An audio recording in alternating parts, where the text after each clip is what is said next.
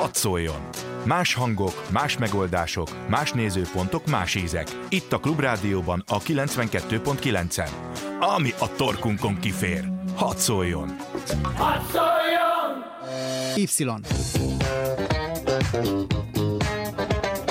Galavics Patrik generációs műsora. Állandóan azt a rohadt telefonnomkodják.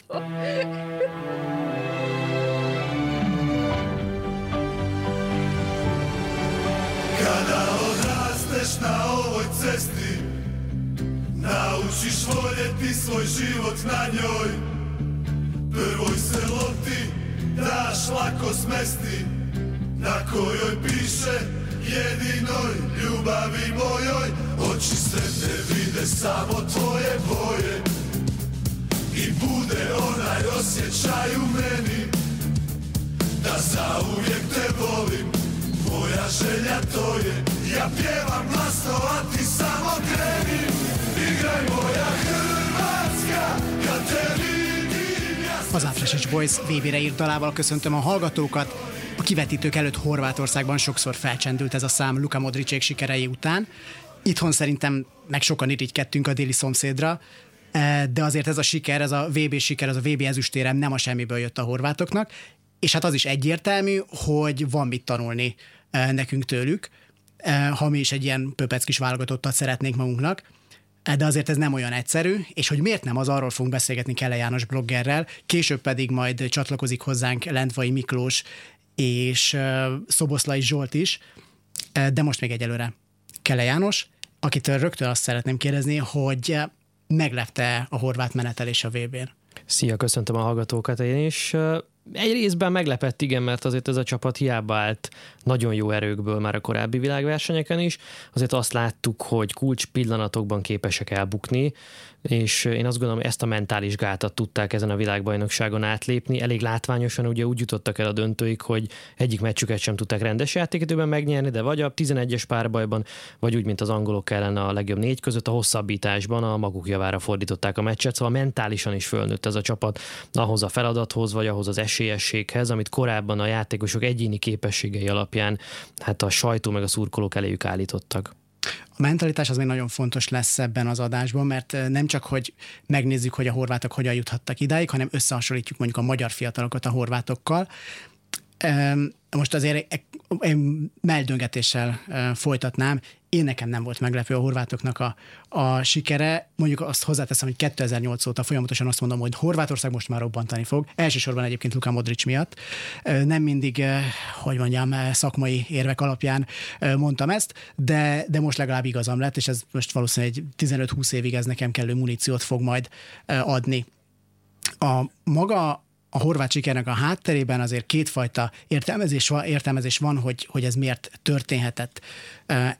Van az első, amit a Nemzeti Sport interjújában fejtett ki Marko Filipovics a vé bé alatt. Ő per pillanat az en ká Szeszveténél dolgozik, ez egy másodosztályú horvát csapat.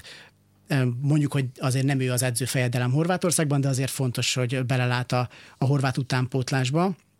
És ő azt mondta ebben az interjúban, hogy a horvát képzés azért különleges, mert izolált tréningek vannak, posztonként külön választják a játékosokat, az utánpótlásban meccsszituációkat gyakorolnak, és hát ezzel szemben van egy olyan értelmezés, amiről egyébként te is írtál a négy négy négy pont hu-n, illetve a Guardianen is olvasható volt hasonló, hogy Horvátországból igazából nincsen semmiféle nagy felülről jövő utánpótlás koncepció, így egyfajta irányított káosz van. Na most azért ez a kettő dolog, ez a, a Filipovics féle értelmezés, és akár a te értelmezésed is, meg a Guardian féle értelmezés is azért kicsit ellentmond magának.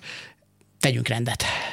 Ez egy nagyon jó kérdés, mert egyébként ez engem is foglalkoztatott az elmúlt hetekben, napokban. Ugye mióta jött ez a cikk, amit én is a Guardianben olvastam, picit az ember nyilván beleássa magát ilyenkor a nemzetközi szakirodalomba is, és közben meg ugye nekem is van olyan barátom, aki például a magyar képzésben dolgozik, vagy egyéni képzésben dolgozik, találkozik utánpótlás focistákkal, meg ugye ennek az egész szakmának a nemzetközi vérkeringésében benne van, és ő azt mondta, hogy hát ne vicceljék már, mert például a Dinamo Zagrebnél Ivan Kepčija korábban ugye ez a bizonyos horvát, vagy inkább fogalmazás fogalmazunk, hogy a Dinamo Zagrebnek a játékos fejlesztési modelljével végigjárt Európát, és mindenkinek bemutatta, hogy ők hogyan tudnak olyan sok remek játékost kinevelni, mint például az általad is említett Luka Modrić, és hogyan tudnak annyi pénzt kasszírozni ezzel, ami gyakorlatilag párját ritkítja egész Európában.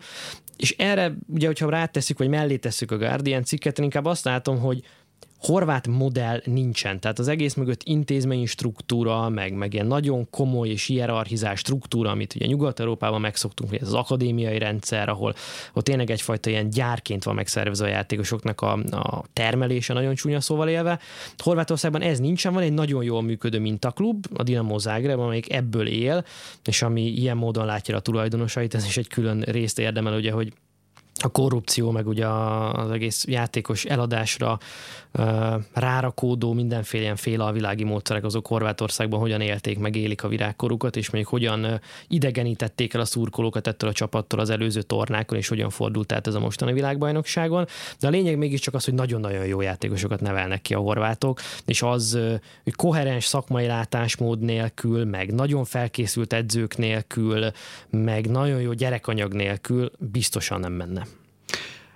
A nagyon jó gyerekanyag azért az nekünk is megvan. Tehát, hogy azt nem lehet mondani, hogy Magyarországon ne lennének tehetséges gyerekek, és ezt mindig ezerszer elmondják. Viszont akkor hát visszajutunk oda, hogy a szakma maga, az képtelen ezeket a gyerekeket felkarolni, képtelen ezek, ezekből a gyerekekből kihozni azt, ami bennük van. Miért van az, hogy a horvát edzők ki tudják belőlük hozni, és, és most nem is az, hogy Luka Modrić, mert ő extra klasszis, ami talán egy olyan kis országban, főleg száz évenként egyszer születik, de hát azért itt, ha nekünk piacáink sincsenek, meg, meg tini edvályok sincsenek tulajdonképpen a magyar fociban, az mitől lehet, hogy a, hogy a magyar közeg, most akkor mondom ezt a szót, az, az képtelen kilökni magából, a, vagy kitermelni magából az igazán jó játékosokat. Itt általában az szokott ugye fölmerülni, és évtizedeken keresztül az volt a, a releváns érve ebben a kérdésben, hogy hát milyen kicsi ország vagyunk mi, és ha egyszerűen nincs, nem áll rendelkezésre az a tömeg a fiatalok között, nem futballoznak annyian, amekkora merítésből esélye lehetne egy jó válogatottat kiállítani nemzetközi szinten. Na most ugye ezt cáfolják helyből a horvátok, mert ugye nálunk sokkal kisebb ország, sokkal kisebb merítésből, sokkal sikeresebbek. Ugye említettük itt Modrićot, meg említették fiatal játékosokat is, kilenc darab bé el győztes játékos van a horvátoknak, ugye ezerkilencszázkilencvenkettő óta hívják Bajnokok Ligájának azt a sorozatot, azóta kilenc horvát játékos ért a csúcsra, a döntős gólszerzők is vannak, éppen Rakitić vagy Mandzukic. Na most ugye magyar játékos a döntőben sem lépett még pályára soha, és azért nagyon-nagyon kevés ilyen országban még Európában, akinek soha egyetlen játékosa sem jutott még el a bé el döntőig. A finneknek van, a macedónoknak van, és így tovább, és így tovább. Nekünk nincsen, és azért ez már valószínűleg nem véletlen. Na most az biztosan nem érv, tehát hogy mi kevesebben vagyunk. A horvátoknak egyébként is úgy van kitalálva a képzési rendszerük, hogy nagyon meg kell, hogy becsüljenek minden gyereket, mert nekik a fluktuáció a legnagyobb ellenségük, meg az ellenfelük a, a játékos nevelésben folytatott harcban, hiszen ugye nagyon kevés gyerek van, azokkal nagyon jól kell gazdálkodni, ha ezeknek a felét elvesztik, akkor ők sem lesznek versenyképesek. Magyarországon ez valószínűleg ennyire nincs így, vagy ennyire nem sikerült ezt fölmérni. Itt azért hallunk olyanokról, még olyan később befutott játékosokról is, mint például Nagy Ádám, aki, hogyha a magyar közegen, a magyar rendszeren, meg a magyar edzői társadalma múlik, akkor úgy elkallódik, mint annak a rendje. Külföldön sikerült őt valamennyire megmenteni, és azért most, hát most jelen pillanatban talán az egyik legmagasabban jegyzett magyar játékos, ugye azzal, hogy a szériában játszik, vagy éppen nem játszik.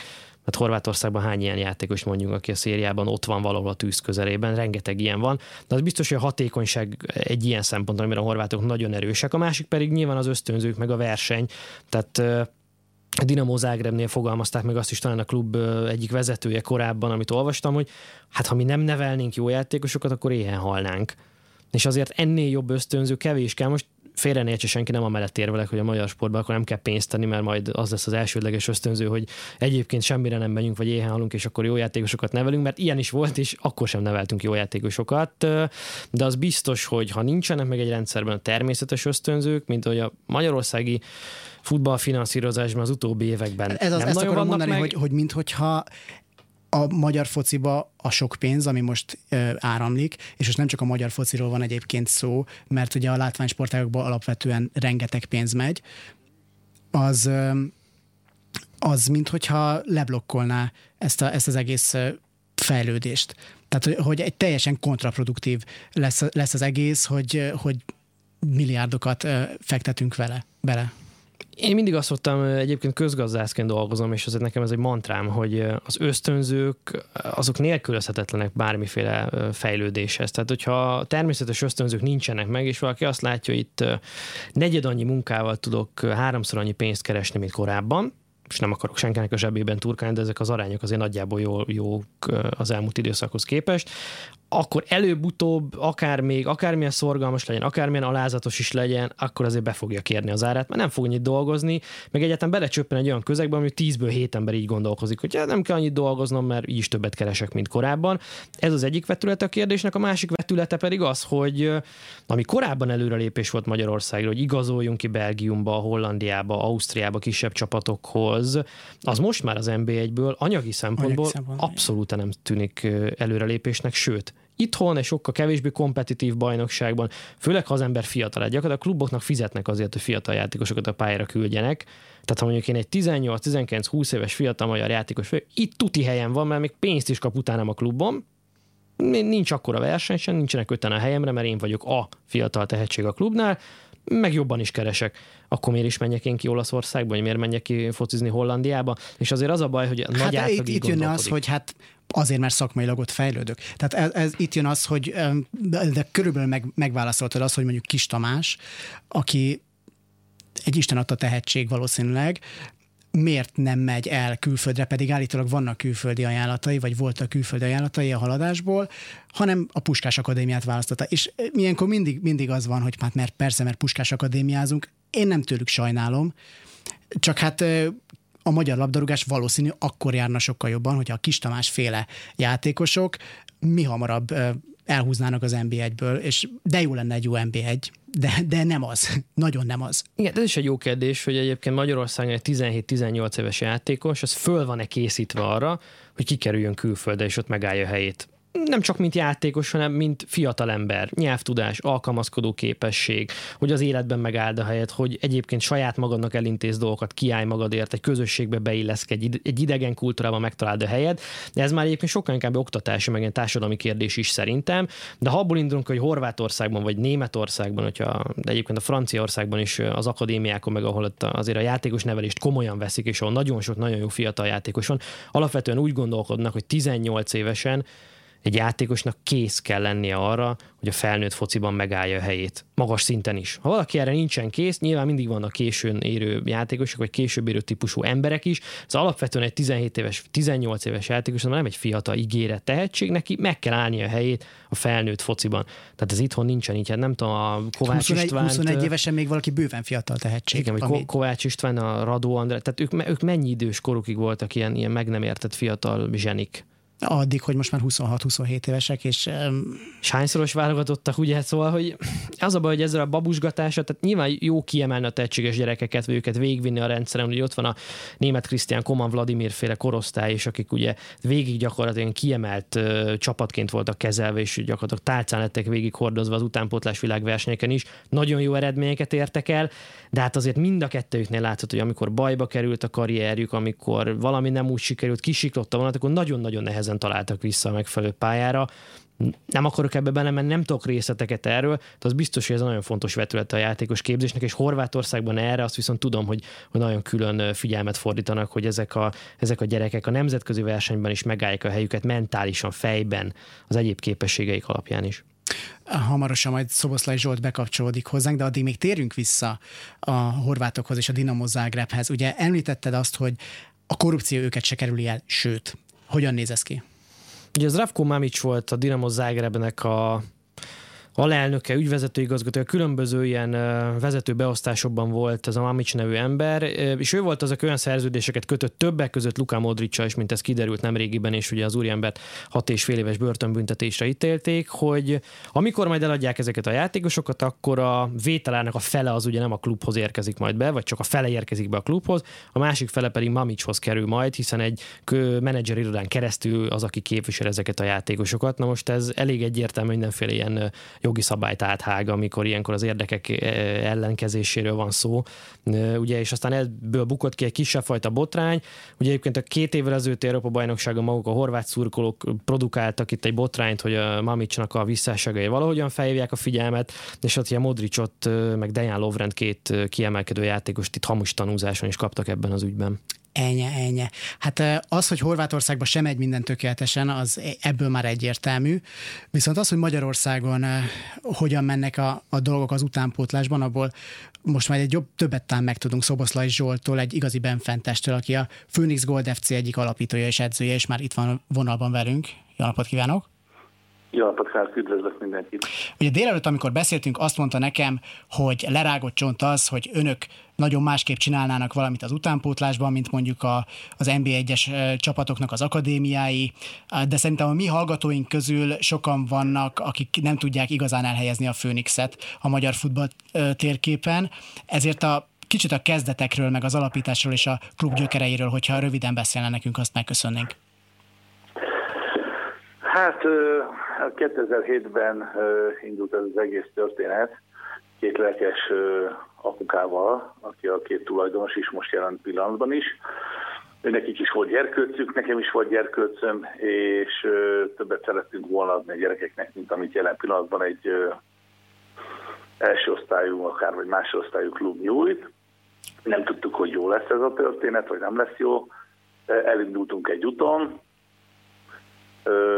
és hála jó Istennek úgy néz ki, hogy remélkedünk még mindig benne, hogy kifizetődő lesz ez a dolog. Mi volt az, amit kevésnek találtak? A... Az, elvégzett, az, elvégzett, az időbeni elvégzett munka, ahogy hogy, tudom én, csak két edzése volt egy gyerkőcnek, úgy gondolom, hogy minden nap kell. A, a két edzés az, az milyen lebo... Tehát az, az, a, az egy héten kétszer, vagy ez hogyan? Igen, igen, igen, ez a heti, heti két edzés, vagy foglalkozás, nevezhetjük foglalkozásnak ezeknél a piciknél, ezeket a játékos dolgokat, ugye életkori sajátosságoknak megfelelően. Úgy gondolom, hogy nem hiszem, hogy akkora leterhelhetséget jelentene a gyereknek, hogy ez, ez minden nap, akár hat éves kortól, hogyha ez mindennapos lenne, hét éves kortól. Ugyanis az iskolában is minden nap bejárunk. Ugye itt az adást nem tudom, hogy hallgatta-e, de azzal kezdtük, hogy... Arról beszélgettünk Kele Jánossal, hogy igazából a, a magyar gyerekek nyilván nem tehetségtelenebbek, mint mondjuk a németek, vagy akár a horvátok, vagy a spanyolok. És egy darabig, mint hogyha tartanánk is a, a lépést így a, a nemzetközi színvonalon, mondjuk egy... Tessék? Nem tartjuk a lépést, bocsánat, hogy közbeszóltam. Ö, mikor szakad meg az, hogy... Tehát mikortól nem tartjuk velük a lépést? Már az elejétől fogva. Az, hogy mi kimegyünk külföldre és tornákat nyerünk, Az, az, az nagyon jó jelző, hogy csapatszinten összekovácsolódnak a gyerekek, stb. Ilyen, ilyen apró nüansznyi dolgok akár, de már, már, már, ott, már ott sem annyira. Viszont az egyéniséget ki fogják emelni kettő éven belül, őket nem foglalkoztatja az, hogy mit tudom én, van mellette még másik tíz gyerek, ugyanazt a képzést kapják meg, de a másik négyet, ötöt, akiből látják, hogy egyéniség, karakter, azt kiemelik, és azokkal foglalkoznak célirányosan akár. Magyarországon egyáltalán nincsen ilyen individuális képzés? Mondjuk a nagyobb hát akadémiákon mi, próbáltuk erre, mi próbáltuk erre helyezni a hangsúlyt az egyesületünknél, hogy kiemelni korosztályokból gyerekeket, kreatív gyerekeket, akikkel még pluszban megadni, mert sajnos ugye nem vagyunk egyformák, valami, valami hiányzik valakiből, akiben a legtöbb van meg, azokkal igenis külön kell pluszba foglalkozni. Ugye Magyarországon, hogyha azt veszük, egy kicsit nem jellemző az, hogy egy, egy ötös tanuló gyereket matekból mondjuk ötös, akkor még őt korepetáljuk, pedig akkor egy zsenit kéne belőle csinálni. Inkább a, a úgymond gyengébb képességű gyereket zárkoztatjuk fel a hármasra, közepesre mondjuk. És van már mindenki örül. Ilyenkor... Csináljuk a közepes képességű játékosokat, sajnos. Ilyenkor aztán a szkeptikus közbeszól, hogy hát na igen, de hát a, amúgy is él az a sztereotípia, hogy a magyar gyerekek lusták, úgyis csak a, a számítógép előtt akarnak ülni, nem szeretnek edzeni se. Ez nem sztereotípia, az igazság. Van benne. Sokkal többet kell noszogatni jelen pillanatban az én megítélésem szerint. Az edzésnek a túlnyomó többsége, mondjuk az ötven százaléka biztos, és akkor még nem mondtam nagy számot, azzal megy el, hogy a gyerek, hogyha én adok egy feladatot, hogy azt a maximális, megmondom, hogy maximális sebességben, vagy nem a maximális sebességben megcsinálni. És egyszerűen nem hajlandó, csinál már, fussá, ezért jött. Ugye volt edző kollega, a felcsuti Talai László, aki lehozott egy cikket az a Nemzeti Sportban, és mondta, hogy láttak-e már olyan edzőt, aki azt mondja, hogy ne fussál gyorsan, és ne csinálj jól a gyakorlatot. Na, hát akkor... Hogyan, hogyan lehet mondjuk egy tizenöt éves gyereknél itt áttörni a, jeg, a jeget? Hogy, hogy kell áttörni? Még minden játékosnak kell lenni, szóval tényleg hat éves kortól csak labdával mindent, ami létezik, nyomás alá tenni a gyereket, a pályán legalábbis, hogy azokat a szituációkat minél jobban tudja megoldani. Ahhoz, hogy ezt a nyomás alatt meg tudja csinálni, én úgy gondolom, hogy nagyon jó technikai képességekkel kell rendelkezni. A, a korosztályos képzésekben mindben benne van, hogy igenis már a fülén meg kell pörgetni a labdát minél korábban, amennyire csak lehet előrehozni ezt a technikai képességet, mert akkor lehet vele egyre bonyolultabb feladatokat és egyre nagyobb nyomás alá tenni a gyereket. Amúgy nem. Ugye az önök tanítványa volt Molnár Dominik és Bola Bendegúz is, akik aztán Sándor Károly Akadémián is palérozottak, és a Dinamo Zagrebnél is készültek. Mit tapasztaltak Horvátországban, és egyáltalán miért döntöttek úgy, hogy vállalják azt, hogy hétközben Horvátországban edzenek, és aztán hétvégén pedig már a Sándor Károly Akadémián játszanak meccset?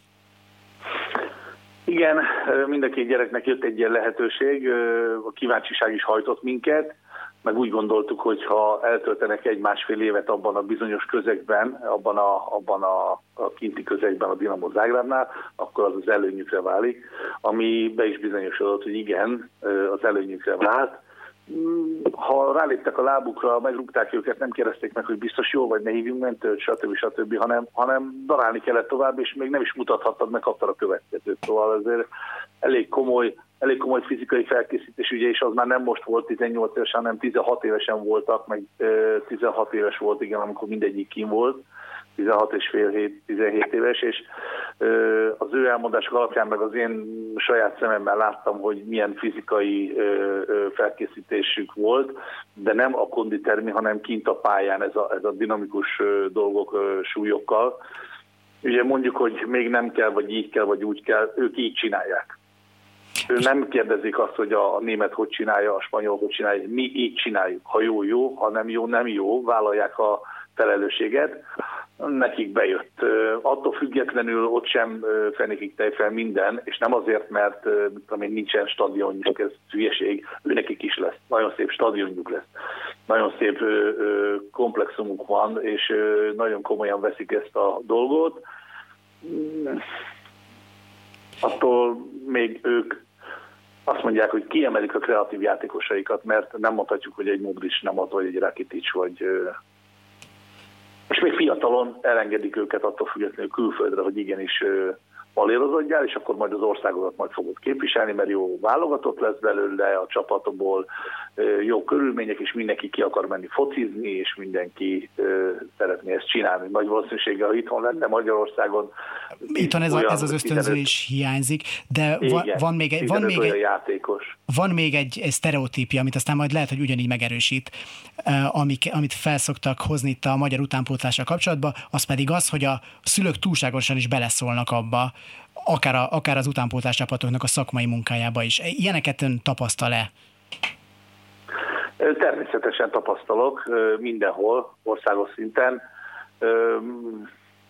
Kérdésekkel, és hát, hogy tudatlanul állok előtte, hogy, hogy miért, de aztán utána rájövök, hogy hát a, amikor az iskolába beiratják a gyereket, utána azért, ha meglátjuk a nagyon sok tévéműsorban, meg hírekben azért lehozzák, hogy az szülő azt is jobban tudja, hogy ott mit kell csinálni, és nem a pedagógusra bízzuk.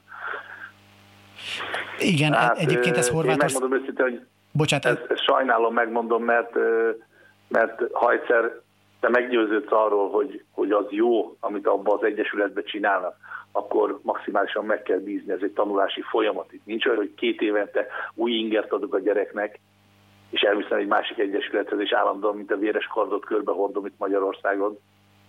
Egyébként Horvátországban a Dinamónál, ahogy figyelték, ez előfordulhatott volna, vagy ez, ez teljesen ilyen űrbéli dologként? Nem, sansza nincsen. Nincs lehetősége rá. Nincs se kritikára, otthon elmondhatja a feleségének, a családnak a kritikáját esetleg, csak úgy, hogy ne jusson vissza az Egyesület fülében, mert utána fogják, és teljesen mindegy, a legtehetségesebb gyereknek is odaadják az igazolást a kezébe, és viszontlátásra.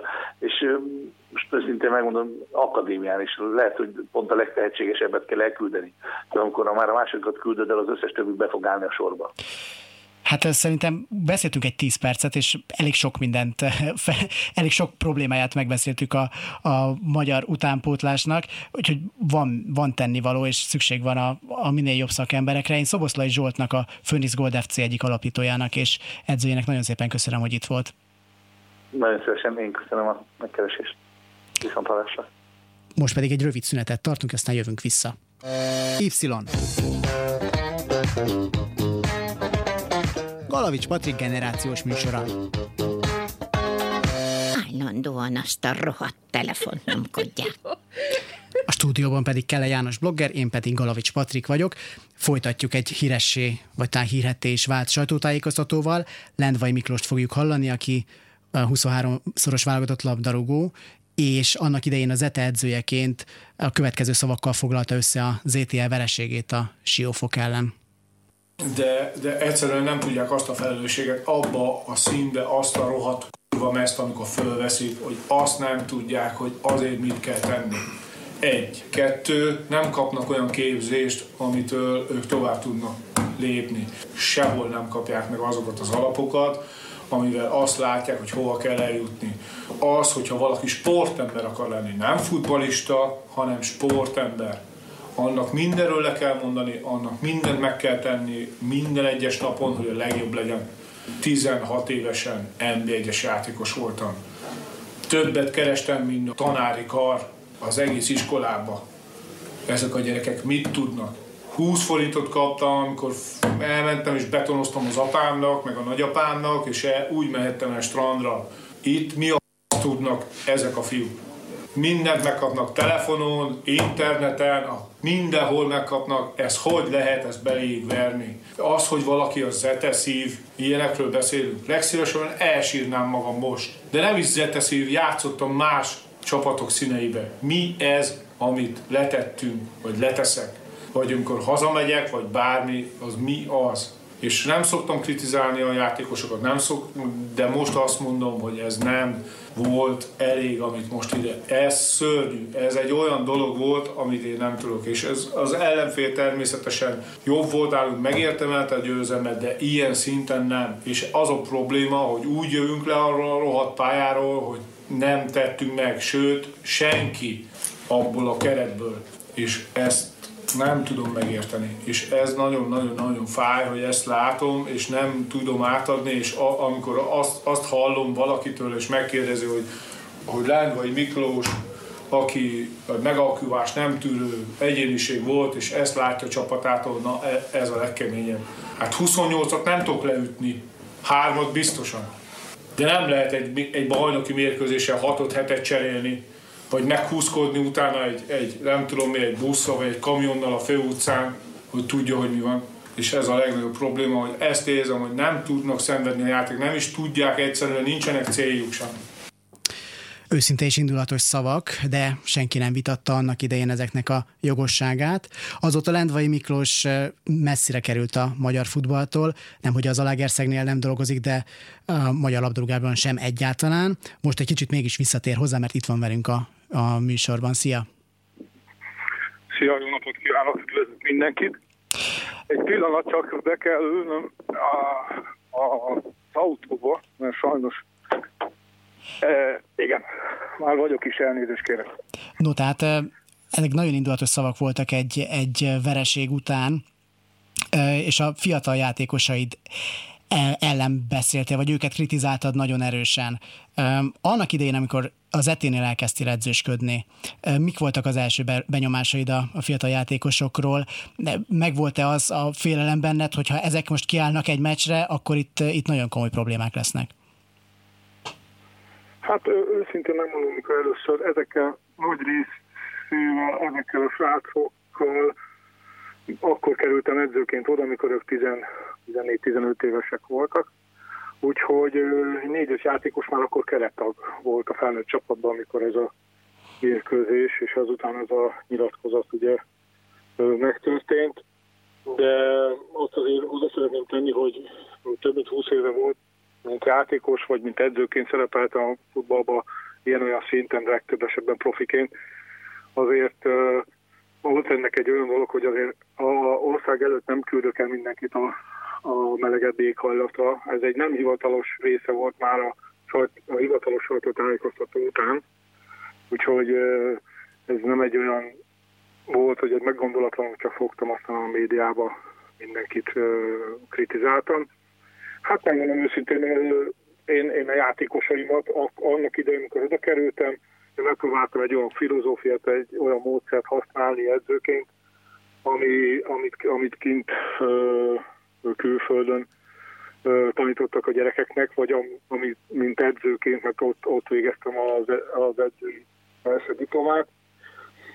A hasonló módszerekkel próbáltam, nem éreztem egyáltalán, sőt én azt gondoltam, hogy, hogy és most is ugyanezt hallom, hogy fiatalon azért, hogyha egy olyan alapot kapnak, és ezt tovább visszük, folyamatosan ebben benne van tehetséggondozás, bármilyen szakmai módszer, amiről, vagy, vagy módszertan, akkor, akkor, akkor komolyabb eredményeket lehetne elérni. De én azt gondolom, maga a közeg is nehezíti ezt az egészet.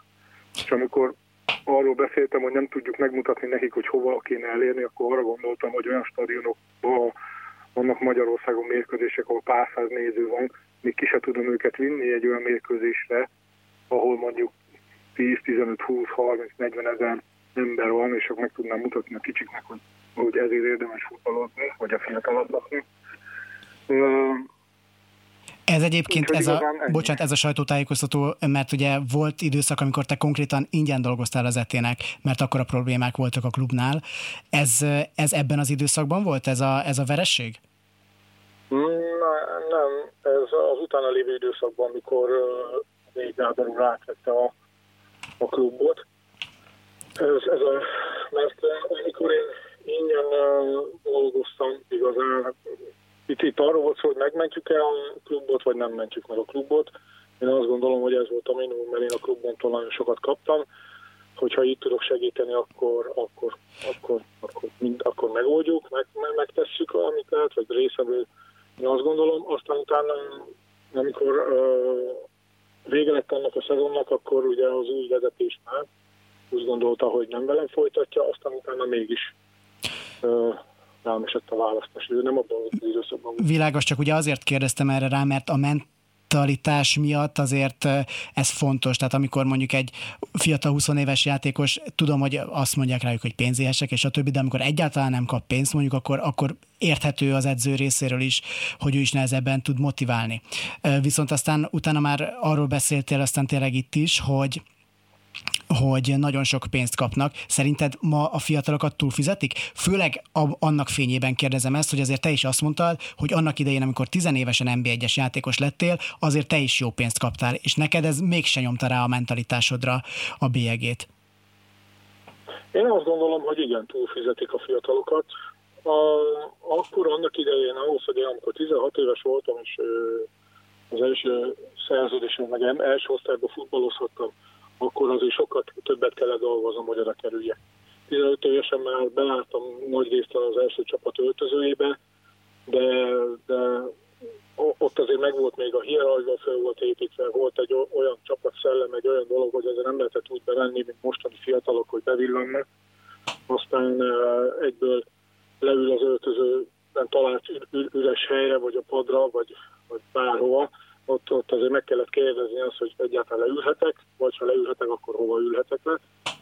Én azt gondolom, ezek, ezek egyre jobban húlnak el, és ebben azt vettem észre, hogy a vezetők is nagyon partnerek. Úgyhogy, mármint az edzőkre gondolsz, vagy a klubvezetőkre? A vezetők.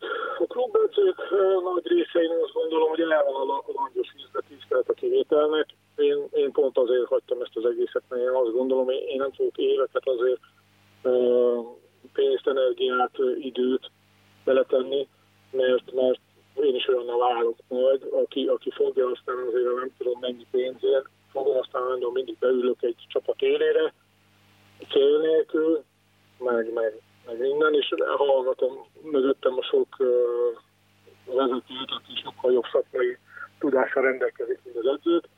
akkor megmondják, hogy mit, merre, hogyan. Én azt gondolom, hogy ez, ez az, ami, az, ami, ami én a, a, azt gondolom, hogy ez, ez egyszerűen nem, nem lehet elviselni. Milyen volt, a, milyen volt a te korosztályod képzése? Belétek ezt, belétek verték, mondjuk, hogy fölmész a pályára, akkor szakadjuláról odagatja, vagy, vagy, az, vagy ti alapból úgy jöttetek, úgy mentetek el focizni, hogy nektek az egy kitörési lehetőség? Én azt gondolom, hogy, hogy valamilyen szinten vele születik ez, ez a mentalitás, én azt gondolom a, a gyerekekkel, meg az emberrel. Én azt gondolom, hogy maga a családi háttér is, hiszen hogyha olvasunk nemzetközi, vagy, fel, vagy általában nemzetközi felmérésekben szoktak ezekkel foglalkozni, hogy milyen szintekről érkeznek a tehetségesebb gyerekek, munkás családban általában, vagy pedig, vagy pedig tényleg nehezebb helyzetben lévő családoknál. Van ellenpélda is természetesen. De én azt gondolom, hogy a, a fiatal edzőknél van a legnagyobb felelősség, de én, én nem is az edzőkkel van a legnagyobb probléma, én azt gondolom, mert hanem maga a filozófiával, hogy nincs egységesítve, nincs egy, nincs egy, egy, egy, egy, egy közös program, hiszen tanuljuk ezeket az edzői, nemzetközi edzői diplomák előtt a képzéseken, hogy egységesíteni szeretné igazán a, a, a futball képzését az UEFA. Az egy bizonyos alapot ad, viszont saját magunkat képeznünk kell. És én azt, azt gondolom, hogy ezen, ezen az úton kéne tovább menni. Ezek, ezeket én minden klubnál Magyarországon le kell butítani uh, arra szintre, ahol vagyunk, a körülményeket meg kell nézni, első osztály, harmadosztály, másodosztály, bármilyen szinten vagyunk, viszont ezeket a főbeleket követni kell. És ott mondjuk egy utánpótlás szakágvezetőnek egy irányvonalat kell adni, sőt, én a képzésben azt gondolom, hogy, hogy szabad, szabad kezet nem is szabad adni edzőknek, hiszen egy, egy bizonyos minimumot, korosztályos követelményeket fel kell állítani. Én azt gondolom, hogy már az edzés gyakorlatoknál egy, egy, egy bizonyos törzsanyagból kéne dolgozni, hogy, hogy az edzők is azokat a több korosztályban is ugyanazokkal hasonló gyakorlatokkal dolgoznak, mert akkor tudja, hogy az előtte lévő korosztályból felkerült gyerekek mit, mit, mit, mit tanultak, mit tanítottak nekik, milyen kommunikációt használtak. Csak amikor én ebben nagyon belemástam, akkor az volt erre, hogy én álomvilágban élek. Úgyhogy én azt gondolom, hogy... És, és innentől kezdve én azt gondolom, hogy visszatérve a mentalitásra, én azt gondolom, hogy ez a generáció nagyon nehéz generáció, és hát gyerekeimről tudom, viszont, viszont tudunk így szülők változtatni, ami gondolom a szülők egyik legnagyobb, meg az edzők azért, azért tudni. Hát... Um... Az előbb Szoboszlai Zsolttal beszéltünk, tőle úgy köszöntem el, hogy elég sok mindent megbeszéltünk, hogy mi a problémája a magyar futballnak, meg a, meg a magyar futball utánpótlásnak. Nem lettünk, nem derültünk fel sokkal jobban, miután, miután te is elmondtad ezt a, ezt a rengeteg problémát. Még annyit mondjál nekünk, hogy mi kellene ahhoz, hogy Lendvai Miklóst újra a magyar kispad mellett lássuk, és most nem arra gondolok nyilván, bár az se, az se rossz motiváció, hogy valaki rád dönti a Nemzeti Bankot, de mi, mi lenne az, ami miatt azt mondod, hogy hm, akkor én most belevágok megint, akár utánpótlás edzősködésbe, akár, akár felnőtt csapatnál edzősködésbe? Hát azt gondolom, hogy ez nem pénzkérdés. Különben. Bár a bank attól függetlenül rámborulhatna. Ez nem pénzkérdés. Én azt gondolom, hogy, hogy, hogy ezt pont most olvastam a mai napon, hogy én azokkal ülök le egy asztalhoz enni, akikkel együtt is éheztem.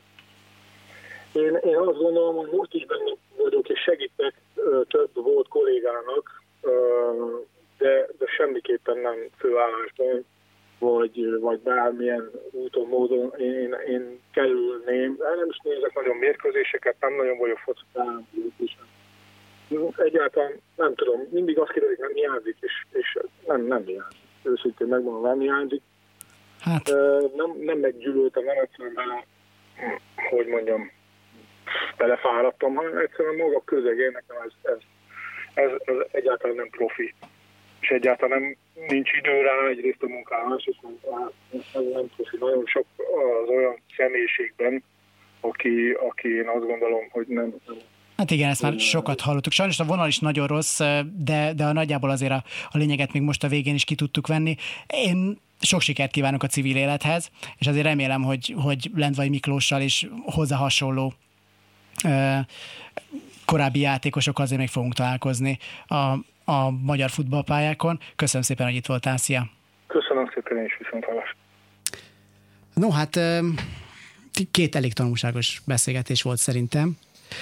Um, és a, itt a szünetben mi arról beszélgettünk, miután elköszöntem Szoboszlai Zsolttól, aki egyébként, ezt még nem mondtam el, de szerintem sokan tudják, és most ezt érdemes leszögezni, hogy nekik a, a munkájuknak az egyik gyümölcse, vagy az egyik legnagyobb értékmérője az maga Szoboszlai Dominik, aki ugye Zsoltnak a, a fia, és nemrégiben a, a Red Bull Salzburgtól kapott profi szerződést, és a a legnagyobb magyar tehetségnek tartják sokan, ez abszolút nem, nem túlzás szerintem, hogyha látjuk, hogy mit művel a labdával, azért, és kicsit szerénynek is éreztem ilyen szempontból Zsoltot, hát azért ez mégiscsak a Phoenixet igazolja, és az, hogy ők, ők azért valamit mégiscsak másképp csinálhatnak.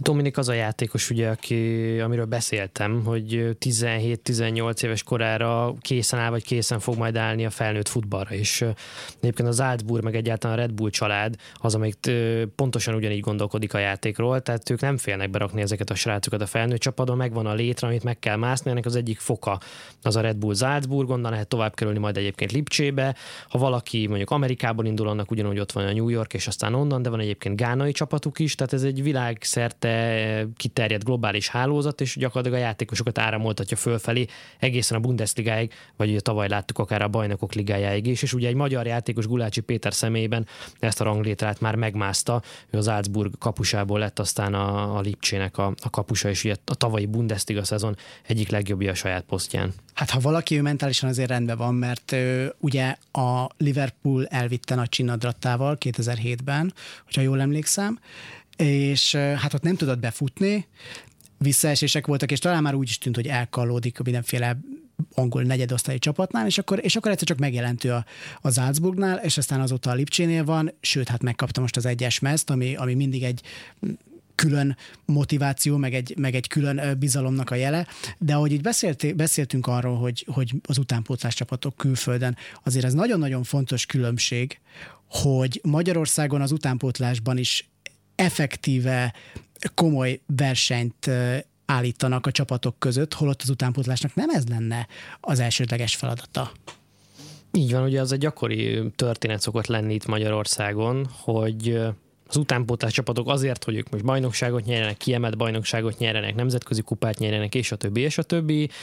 Betesznek olyan gyerekeket a csapatba kezdőként, akik mondjuk akceleráltabban fejlődnek, mint a többiek, magasabbak, erősebbek, gyorsabbak egy bizonyos életkorban, és aztán erre alapozva megnyerjenek tornákat, meg mérkőzéseket. Ami, mert... ami kb. A világon semmit nem jelent. Pontosan, tehát semmiféle eredménye nincsen, mert az a srác majd le fog lassulni, vagy el fog tűnni neki majd az a tizenöt centis magasságbeli előnye, amivel lefejelgeti a gyerektornákon a labdákat. És az a baj, hogy ezzel éppen azt a célt ölik ki az utánpótlás fociból is, ami hát a nevében is benne van, utánpótlás, tehát felnőtt játékosokat kell kinevelnie a klubok számára. És azt gondolom, hogy egy utánpótlás klubnak az erejét, az eredményességét, a sikerét semmi más nem méri, csak és kizárólag az, hogy hány játékost adott ilyen és olyan felnőtt klubokba. És ebből a szempontból, hogy pozitívumokat is említsünk, mert azt gondolom, hogy ez egy hiányosság, vagy adóssága talán ennek a mai műsornak, hogy az em el esz-nek a premizálási rendszere az éppen emiatt mozdult el abba az irányba, hogy más súllyal fognak beleszámítani a pénzosztáskor azok a játékpercek, amit mondjuk egy em té ká nevelésű kapus, ha már Gulácsiról beszéltünk, a Bundesligában játszik le, vagy a Bajnokok Ligájában játszik le, hiszen nyilvánvalóan ez sokkal-sokkal többet ér, mint egy en bé egyes játékperc, főleg úgy, hogy ugye fizetnek azért, hogy a fiatal játékosok a pályán legyenek. Azt gondolom, hogy ez egy jó irányba tett lépés abból a szempontból is, hogy, hogy kerül ösztönző a rendszerbe, és amiről beszéltünk, hogy nem éri meg eligazolni, nem éri meg külföldre eladni, és a többi, és a többi. Lehet, hogy emiatt egyébként majd a jövőben jobban megéri külföldre eladni egy-egy játékost, mert az több pontot fog érni ezen a táblázaton, és több pénzt kaphat majd a kinevelt játékosok után a klub. Ámen. Erre tudom azt mondani, hogy ez, ez valóban egy tök jó dolog, hogy mondjuk az em el esz így szeretne premizálni, de hogyha meg megnézzük a Jávor Bencének a cikkét, azt hiszem két évvel ezelőtti. És ez pont erről szól, hogy ugyanakkor az állam átnyúl a klubok feje fölött, a, azzal, hogy bevezeti a té á o-t, ami szerintem egyébként, hogy megint pozitívumot mondjunk, alapvetően nem lenne egy rossz ötlet. De ebben a jelenlegi formában, hogy ennyire töménytelen pénzt, ennyire rossz rendszerre, ennyire felkészületlen szakemberekre ráönt, akik eddig kevés pénzből se tudtak ö, jót kihozni, meg kevés pénzből is rosszul dolgoztak, tehát nem... Semmi, semmi okunk nincsen azt gondolni, hogy most majd sok pénzből jól fognak dolgozni.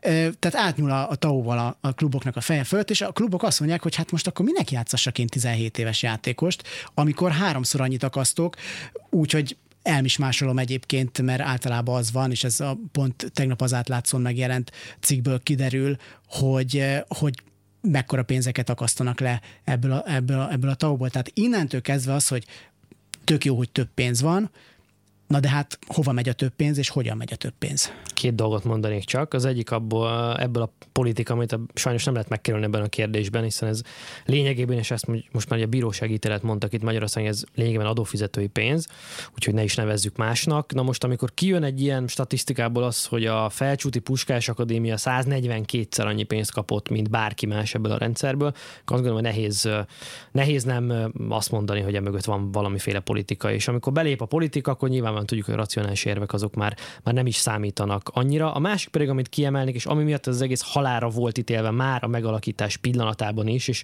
ezért nem tud az ember másra gondolni, mint hogy politikai célok is közrejátszottak abban, hogy ilyen gyorsan ennyire sok pénzt kellett investálni nagyon iparágba. Nagyon eufemisztikus ez az is.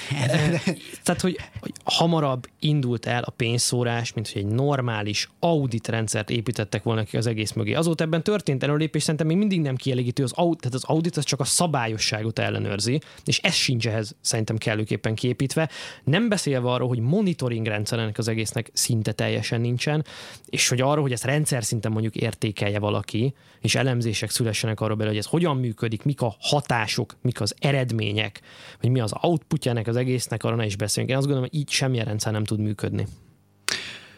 Úgyhogy hát elég rosszul jövünk ki ebből a té á o-ból egyelőre, de hát ez azért nem magyaráz teljesen mindent. Tehát a, a magyar foci az nem kétezer-tizenegy óta sikertelen.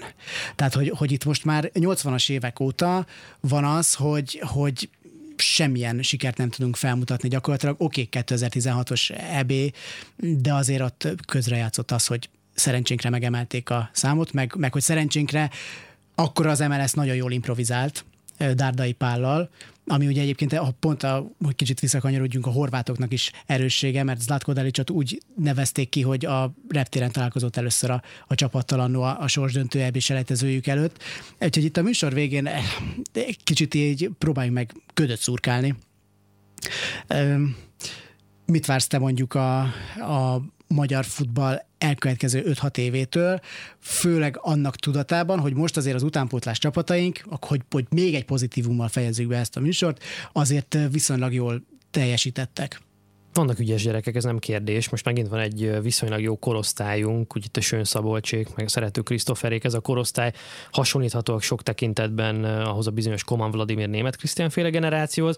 Meg ebből a szempontból mindig leválasztanám a válogatottat, mert a válogatottal eredményt elérne, vagy tornára kijutni egy jó szövetségkapitánya, a kis szerencsével, jól megválasztott taktikával, az erősségeinkre hatékonyan rájátszva, az megoldható, és azt gondolom, hogy a, az em el es zé-nek sincsen, és nem is lehet más célja, mint hogy a kétezer-húszas Európa-bajnokságra, amit ilyen részben itthon Budapesten is rendeznek, majd kijuttassa a válogatottat. Én azt gondolom, hogy ez egy minimum célkitűzés, nem véletlenül George Lakensnek ilyen hamar megköszönték a közreműködést, mert nagyon-nagyon látszott, hogy vele ez nem fog sikerülni, és azért annál nagyobb blamát elképzelni itt az em el es zé környékén, mint hogy mondjuk román-szlovák meccset rendezzenek a budapesti Puskás arénában, majd a kétezer-húszas világbajnos, vagy Európa-bajnokságon, tehát annál nagyobbat elképzelni sem lehet. Na, azt gondolom, hogy a válogatott tud sikeres lenni anélkül is, de, de az utánpótlásunkat kompletten meg kellene reformálni, és beépíteni a rendszerbe ezeket a monitoring és értékelési szempontokat, amiről az előbb próbáltam beszélni, ennélkül nem fog menni. Ahhoz egyébként elsősorban az kéne, hogy mondjuk a mondjuk ne játékosokat igazoljanak a Puskás Akadémiák,